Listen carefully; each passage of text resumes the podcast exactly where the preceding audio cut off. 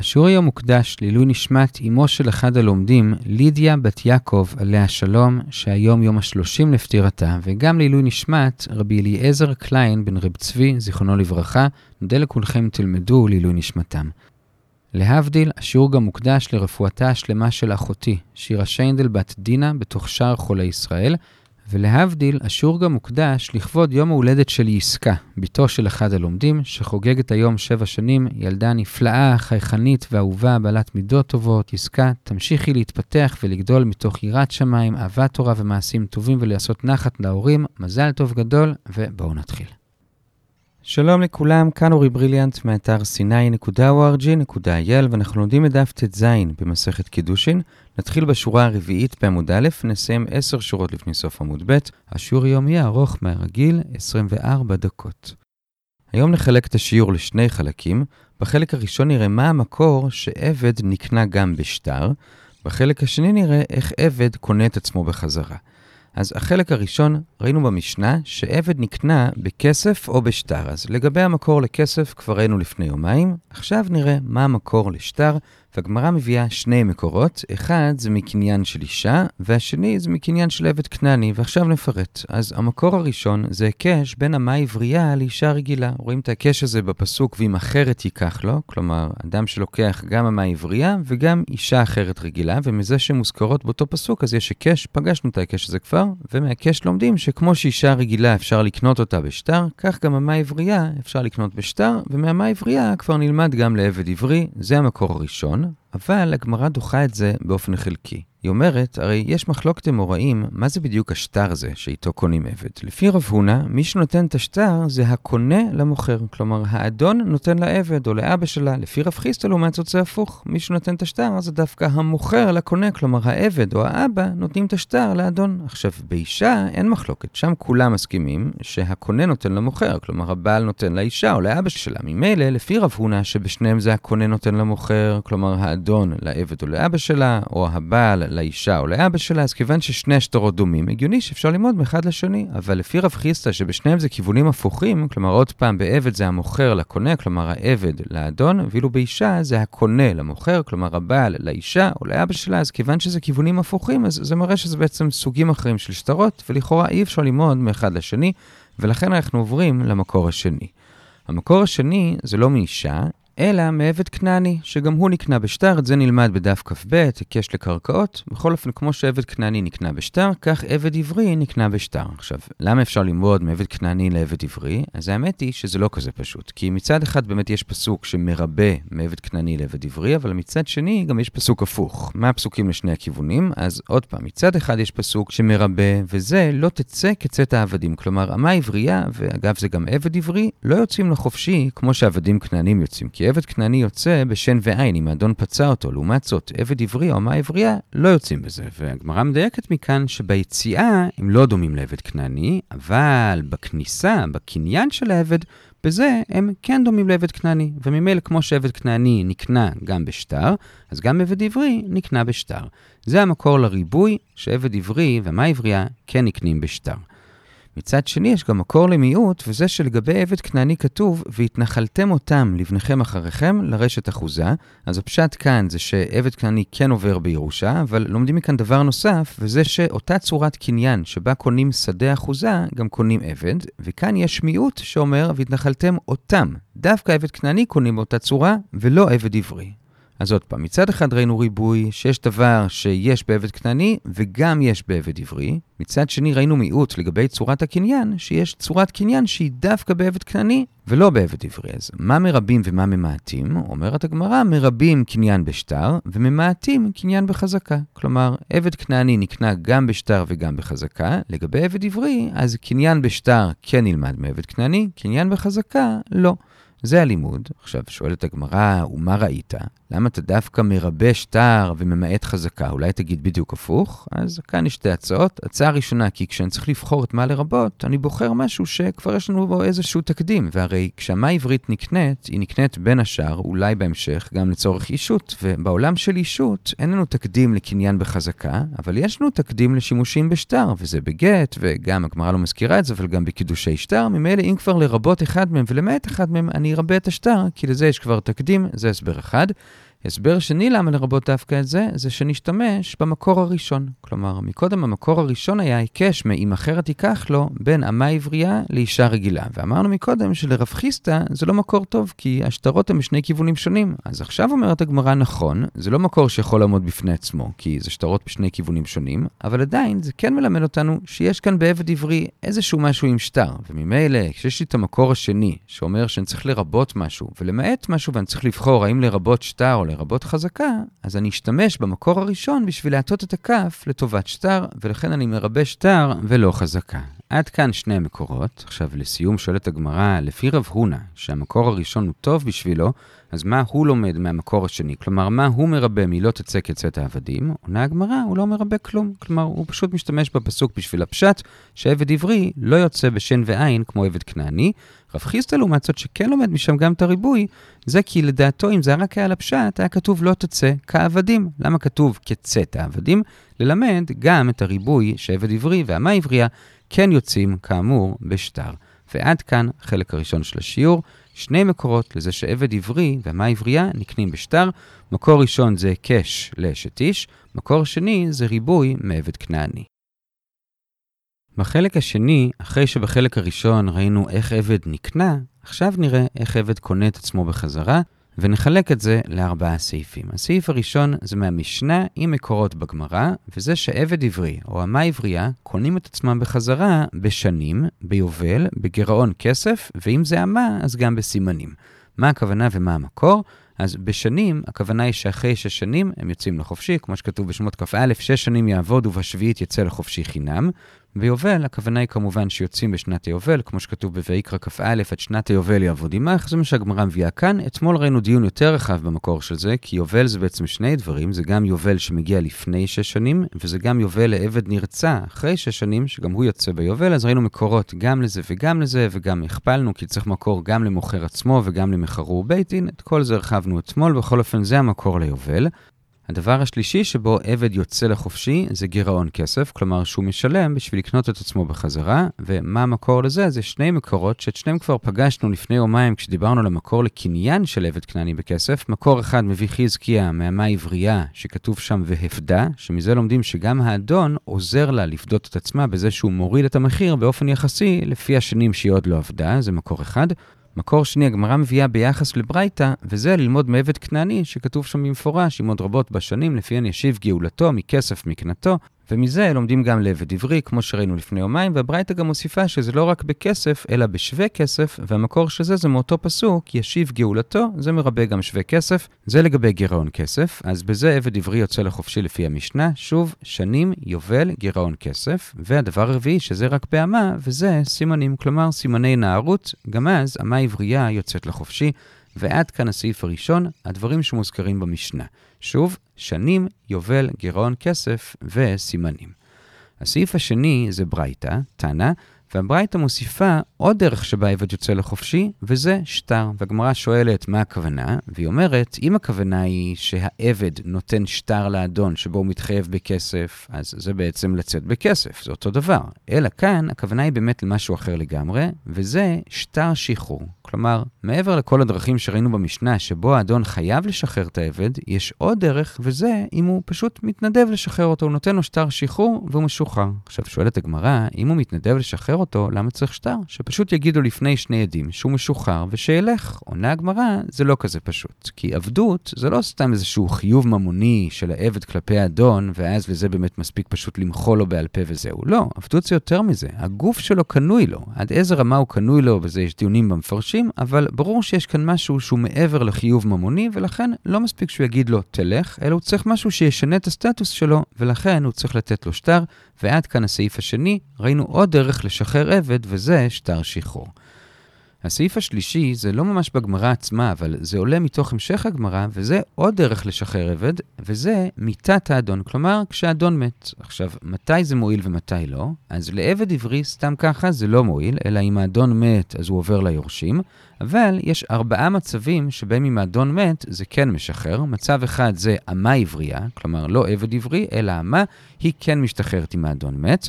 דבר שני זה עבד עברי, אבל לא לפני השש שנים, אלא אחרי השש שנים. כלומר, אם הוא נרצע ועובד אחרי השש שנים, אז אם האדון מת, אז באמת הוא לא עובר ליורשים, אלא הוא משתחרר.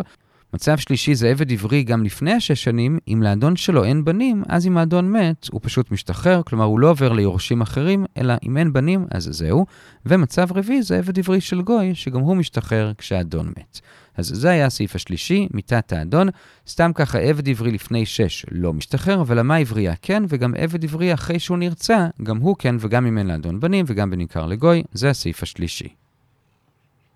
הסעיף הרביעי זה ברבע התחתון של עמוד א', וזה חידוש של ריש לקיש, שהוא אומר שבאמה עברייה יש עוד דרך שבה יוצאת לחופשי, וזה לא רק עם האדון של המת, אלא גם עם אבא של המת. זה החידוש של ריש לקיש, ואת הדיון הזה נחלק לשלושה שלבים. שלב ראשון נראה מה המקור שלו, שלב שני נראה שלוש קושיות עליו, ובאמת בסוף נדחה אותו, ובשלב השלישי, למרות הקושיות, נראה שני חיזוקים לריש לקיש, אבל נדחה אותם. אז שלב ראשון, מה המקור שלו שאם אבא שלה מת, היא יוצאת לחופשי? אומר ריש לקיש, זה קל וחומר מסימנים. עכשיו, בשביל להבין את זה נקדים שסתם ילדה שלא מכרו אותה להיות אמה, אז כל עוד היא ילדה, היא נמצאת תחת רשות אביה. זה אומר שמעשה ידיה לאביה. מה מוציא אותה מרשות אביה? אז או שהיא מתחתנת כמובן, או שמוכרים אותה להיות אמה, אבל ללא זה, אז אם אבא שלה מת, זה מוציא אותה מרשות אביה, מעשה ידיה מעכשיו יהיו לעצמה, וגם אם היא התבגרה. מה זה התבגרה? שהגיעה לגיל נערות, כלומר סימנים, וחצי שנה אחרי זה. אבל סימנים עצמם, כלומר נערות, זה לא מוציא אותה. אז עוד פעם, מיתת האב מוציאה אותה, סימנים לא מוציאים אותה. זה בילדה רגילה שלא נמכרה לאמה. עכשיו, מזה נלמד למה עברייה. כלומר, אומר ריש לקיש, אם סימנים שבסתם ילדה לא מוציאים אותה מרשות האב, אבל כן מוציאים אמה מרשות האדון, אז קל וחומר שמיתת האב שכן מוציאה סתם ילדה מרשות אביה, קל וחומר שהיא גם תוציא ילדה אמה עברייה מרשות האדון. זה הקל וחומר של ריש לקיש, והאמת היא שזה גם די מסתבר, כי הרי למה היא ברשות האדון? כי האבא מכר אותה. הכל כאן זה מתוקף האבא, ולכן ברגע שהאבא מת, הכל פוקע והיא משוחררת, ועד כאן השלב הראשון, המקור של ריש לקיש, שגם מיתת האבא שלה מוציאה אותה מרשות האדון. זה שלב ראשון. השלב השני זה שלוש קושיות על ריש לקיש, ונשים לב ששלוש הקושיות מאוד דומות, וזה שאנחנו נראה שלושה מקומות שבהם יש רשימה של דברים שמוציאים אמה מרשות האדון, ובכל הרשימות האלו מיתת האב לא מוזכרת. זה מה שמשותף לשלוש הקושיות, ואגב, לא רק הקושיות דומות, אלא גם התירוצים. כלומר, את שלוש הקושיות ננסה כל פעם לתרץ בעזרת אותם שני תירוצים שעוד מעט נראה. אז קושייה הראשונה מקשה רב הושעיה מהמשנה שלנו. הרי המשנה אמרה שהמה עברייה יתרה על עבד עברי בזה שהיא יוצאת גם בסימנים, אז למה המשנה לא הזכירה שהיא יוצאת גם עם אבא שלה מת? זו הקושייה הראשונה, למה זה לא הוזכר במשנה? ולזה הגמרא מביאה שני תירוצים, למה זה לא הוזכר במשנה, וכאמור, אלה שני התירוצים שהיא גם תביא בשאר הקושיות. התירוץ הראשון כל פעם נדחה באותה צורה, התירוץ השני, בשתי הקושיות הראשונות הוא מתקבל, אבל בקושייה השלישית הוא כבר לא מתקבל, ולכן בסוף באמת אנחנו נדחה את ריש לקיש, כי לא נמצא תירוץ. בכל אופן, מה התירוצים לקושייה הראשונה? למה זה שאם האבא מת היא משתחררת, למה זה לא הוזכר במשנה? התירוץ הראשון זה תנא ושיער. כלומר, אמנם המשנה אמרה שיש דבר מיוחד שיש באמה ואין בעבד, וזה שהיא משתחררת בסימנים, אבל זה לא אומר שזה הדבר היחיד שמיוחדת בו. יכול להיות שיש עוד דברים, כמו מיתת האבא. המשנה פשוט לא טרחה להביא את כל הדברים. זה נקרא תנא ושיער. היא הזכירה חלק, אבל שיערה חלק, לא הזכירה הכל. זה התירוץ הראשון, אבל הגמרא דוחה את זה, כי בשביל לומר תנא ושיער, לא יכול להיות שהמשנה שיערה רק עוד דבר אחד. כי אם יש רק עוד דבר אחד שלא הזכירה, אז שכבר תזכיר את זה, זה לא איזו טרחה גדולה להזכיר עוד דבר אחד. אם יש יותר מדבר אחד, אז אפשר לומר תנא ושיער. אז ממילא בשביל לומר שהמשנה לא הזכירה את מיתת האבא, שגם בזה האמה יתרה על העבד, שהיא משתחררת והעבד לא, אז מצופה שיהיה עוד דבר שבו האמה יתרה על העבד, שגם אותו המשנה לא הזכירה. ואין עוד דבר כזה. אמנם בסוגריים הגמרא מנסה לומר שאולי יש עוד משהו כזה, וזה שאם האדון מת, אז האמה משתחררת והעבד לא, אבל דוחה הגמרא, זה לא נכון. אם האדון מת, גם העבד משתחרר. אמנם לא לפני שש, אלא אחרי שש, אבל זה מראה שאין הבדל עקרוני בזה בין האמה לבין העבד, ממילא זה לא נחשב שיעור, וממילא את התירוץ הראשון דחינו. אי אפשר לומר שהסיבה שהמשנה לא הזכירה את מיתת האב זה בגלל תנא ושיער, אלא אנחנו עוברים לתירוץ השני. התירוץ השני זה שהמשנה לא הזכירה את מיתת האב, זה בגלל שהיא לא מזכירה דברים שהם לא קצובים. כלומר, שלא ברור מתי הם יגיעו. שש שנים ברור מתי יגיע, יובל ברור מתי יגיע, סימנים אמנם לא ברור בדיוק מתי יגיעו, אבל אומר רב ספרא, ברור לנו הגבול התחתון שלהם. כלומר, אם יגיעו לפני גיל 9 זה לא נחשב, אם יגיעו בין 9 ל-12 זה מחלוקת אם זה נחשב, אחרי גיל 12 זה נחשב, בכל אופן יש להם גבול תחתון. בקיצור, המשנה מזכירה רק דברים שברור לנו באיזשהו אופן מתי יגיעו. לעומת זאת, מיתה, אף אחד לא יודע מתי האבא ימות, ולכן את זה המשנה לא הזכירה. זה התירוץ השני, והתירוץ הזה, כאן לפחות, לגבי הקושייה הראשונה, הוא באמת מתקבל. אז עם המשנה, ריש לקיש הצליח להסתדר. אז עוד פעם בואו נעשה סיכום. ריש לקיש חידש חידוש גדול, וזה שאמה עברייה יוצאת גם אם אבא שלה נפטר. שאלנו קושייה ראשונה, למה זה לא הוזכר במשנה כעוד דבר שבו אמה עברייה יתרה על העבד, ותרצנו או תנא ושיער, אבל דחינו, או כי מיתה זה דבר לא קצוב, והמשנה לא מזכירה דברים לא קצובים, ורב ספרא הסביר למה סימנים זה נחשב דבר קצוב, אבל מיתה זה לא, לכן המיתה לא הוזכרה במשנה, ועד כאן לגבי הקושייה הראשונה. שתי הקושיות הבאות הן בעמוד ב' בשורה החמישית, ושתי הקושיות הן מאותה ברייתא, לכן בואו קודם כל נראה את הברייתא, ואז נראה את שתי הקושיות. אז הנושא של הברייתא זה לגבי הענקה. כלומר, עבד שמשתחרר, הוא מקבל הענקה, איזשהו בונוס מהאדון, והשאלה בברייתא זה באיזה דרך שחרור הוא מקבל הענקה ובאיזה לא. אז הברייתא עוברת על כל דרכי השחרור שהזכרנו, ועוד דרך אחת שלא הזכרנו, וזה שהעבד פשוט החליט לברוח, שזה לא ממש שחרור, אלא הוא פשוט ברח, והיא אומרת באיזה מהם הוא מקבל הענקה ובאיזה לא. ולגבי זה יש לנו את תנא קמא, רבי מאיר ורבי שמעון. תנא קמא אומר שבדרכים הרגילות שבהם משתחררים הוא מקבל הענקה, וזה שנים, יובל, מיתת האדון והמה עברייה גם בסימנים, אבל אם מישהו יצא מוקדם ממה שאמורים, וזה אם הוא ברח או יצא בגירעון כסף, אז הוא לא מקבל, זה תנא קמא. רבי מאיר עקרונית מסכים לתנא קמא, אבל הוא מוסיף גם את גירעון כסף שבזה הוא כן מקבל. רבי שמעון אומר שיש סך הכל ארבעה מקרים שבהם מקבלים, שלושה מהם באיש ושלושה באישה, עוד מעט נסביר מה הכוונה. בכל אופן, עד כאן הברייתא. יש תנא קמא, רבי מאיר שמוסיף גם גירעון כסף, ורבי שמעון שאומר שיש ארבעה מקרים, שלושה באיש ושלושה באישה. זו הברייתא, ועכשיו בואו נראה את הקושייה השנייה והשלישית מתוך אותה ברייתא. אז הקושייה השנייה, מה טיב רב ששת, והוא מקשה את זה מדעת רבי שמעון. כאמור, רבי שמעון אמר שיש ארבע דרכים שבהם מקבלים הענקה, רק שהוא הדגיש ששלוש מהם הם באיש ושלוש באישה.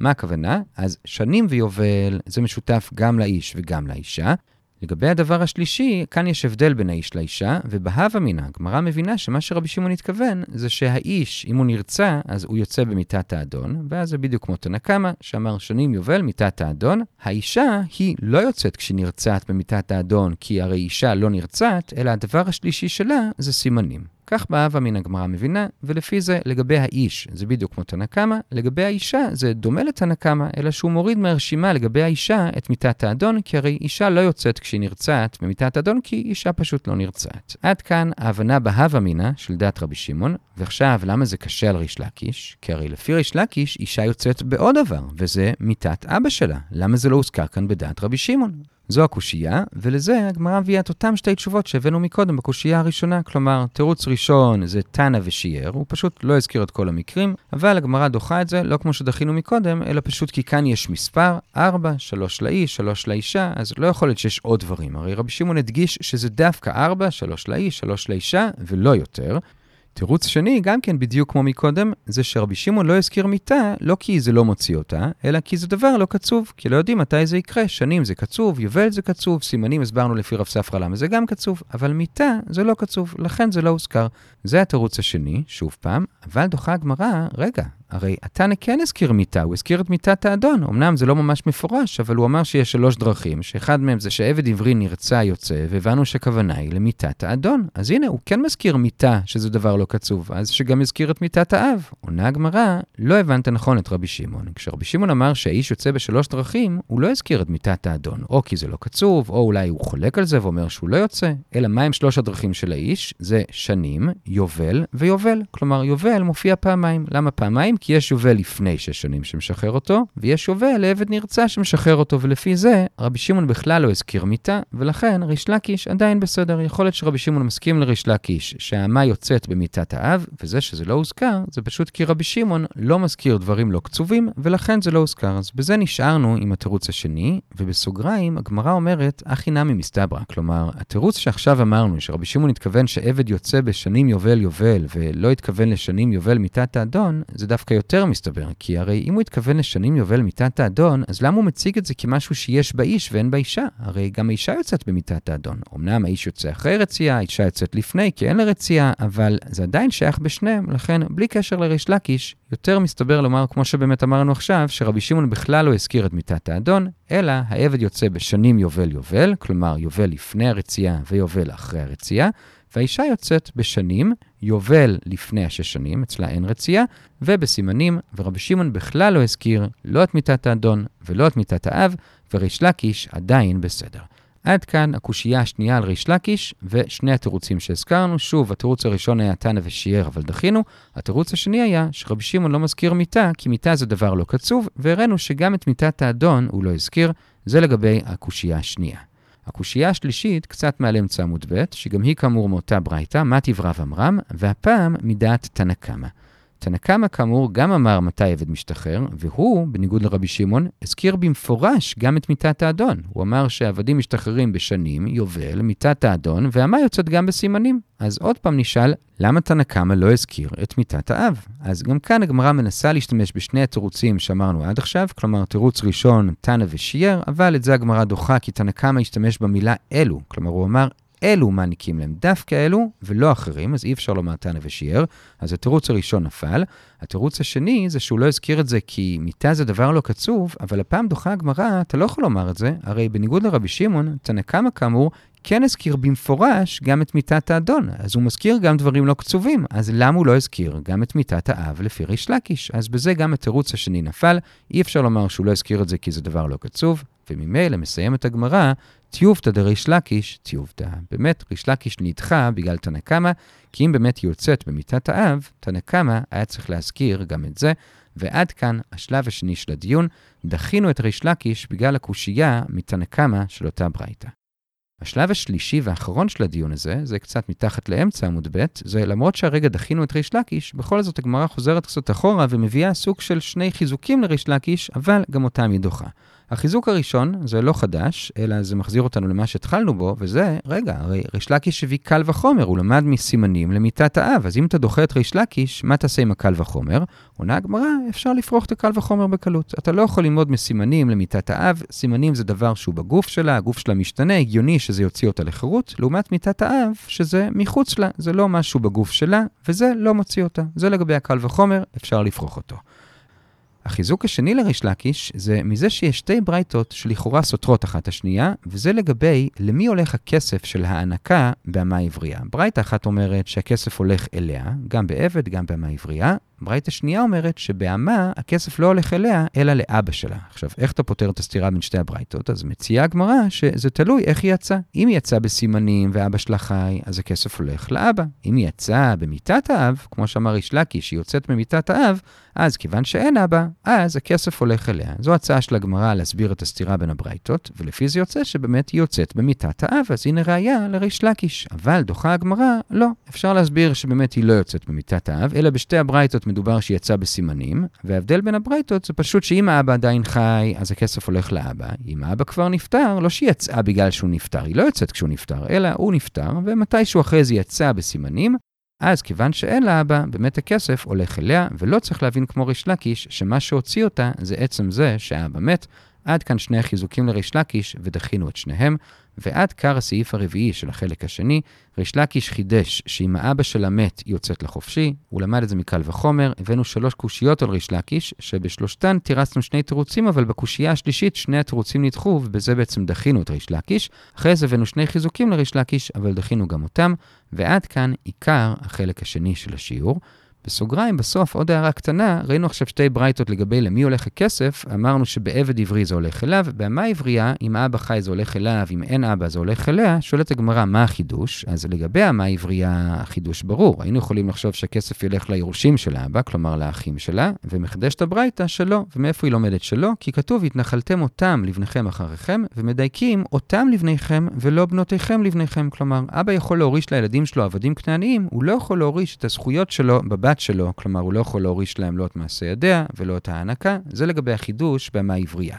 מה החידוש בעבד, שהכסף הולך אליו? הרי למי הוא יכול ללכת? למה שלא ילך אליו? עונה הגמרא, החידוש הוא שהוא לא הולך לבעל חובו. כלומר, כמו שראינו אתמול, יש דין שנקרא שיעבוד עד רבי נתן, שאם ראובן הלווה לשמעון ושמעון ללוי, אז ראובן יכול ללכת ישירות ללוי השלישי ולגבות ממנו את החוב, ומכאן לומדים, כמו שגם ראינו אתמול, שאין את הדין הזה בהענקה. כלומר, אם העבד חייב למישהו כסף, אז אותו בעל חוב לא יכול לגשת לאדון של העבד ולקחת ממנו את הכסף של ההענקה. לומדים את זה מהענק תענק לא, דווקא לא ולא לבעל חובו, וזה החידוש של הברייתא, שהכסף הולך לעבד ולא לבעל חובו. זה היה בסוגריים.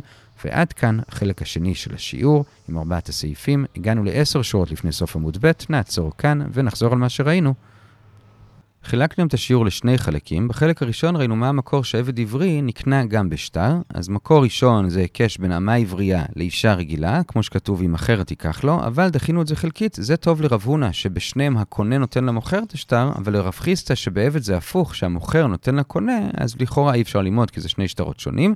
אלא המקור השני זה לימוד של עבד עברי מעבד כנעני, שגם הוא נקנה בשטר, והרחבנו שיש לימוד אחד שמרבה ולימוד אחד שממעט, ובחרנו לרבות שטר, אבל למעט חזקה, שעבד כנעני נקנה בחזקה ועבד עברי לא, והגמרא שאלה, ומה ראית? למה בחרת דווקא לרבות את השטר ולמעט את החזקה? וראינו שני הסברים, הסבר אחד כי יש כבר תקדים בענייני אישות לשטרות, וזה גט ושטר קידושין, הסבר שני, שבשביל להטות את הכף לטובת שטר, בזה בכל זאת נשתמש בלימוד הראשון גם לרב חיסטה, אפילו שלדעתו זה שטרות בכיוונים שונים, וזה היה החלק הראשון.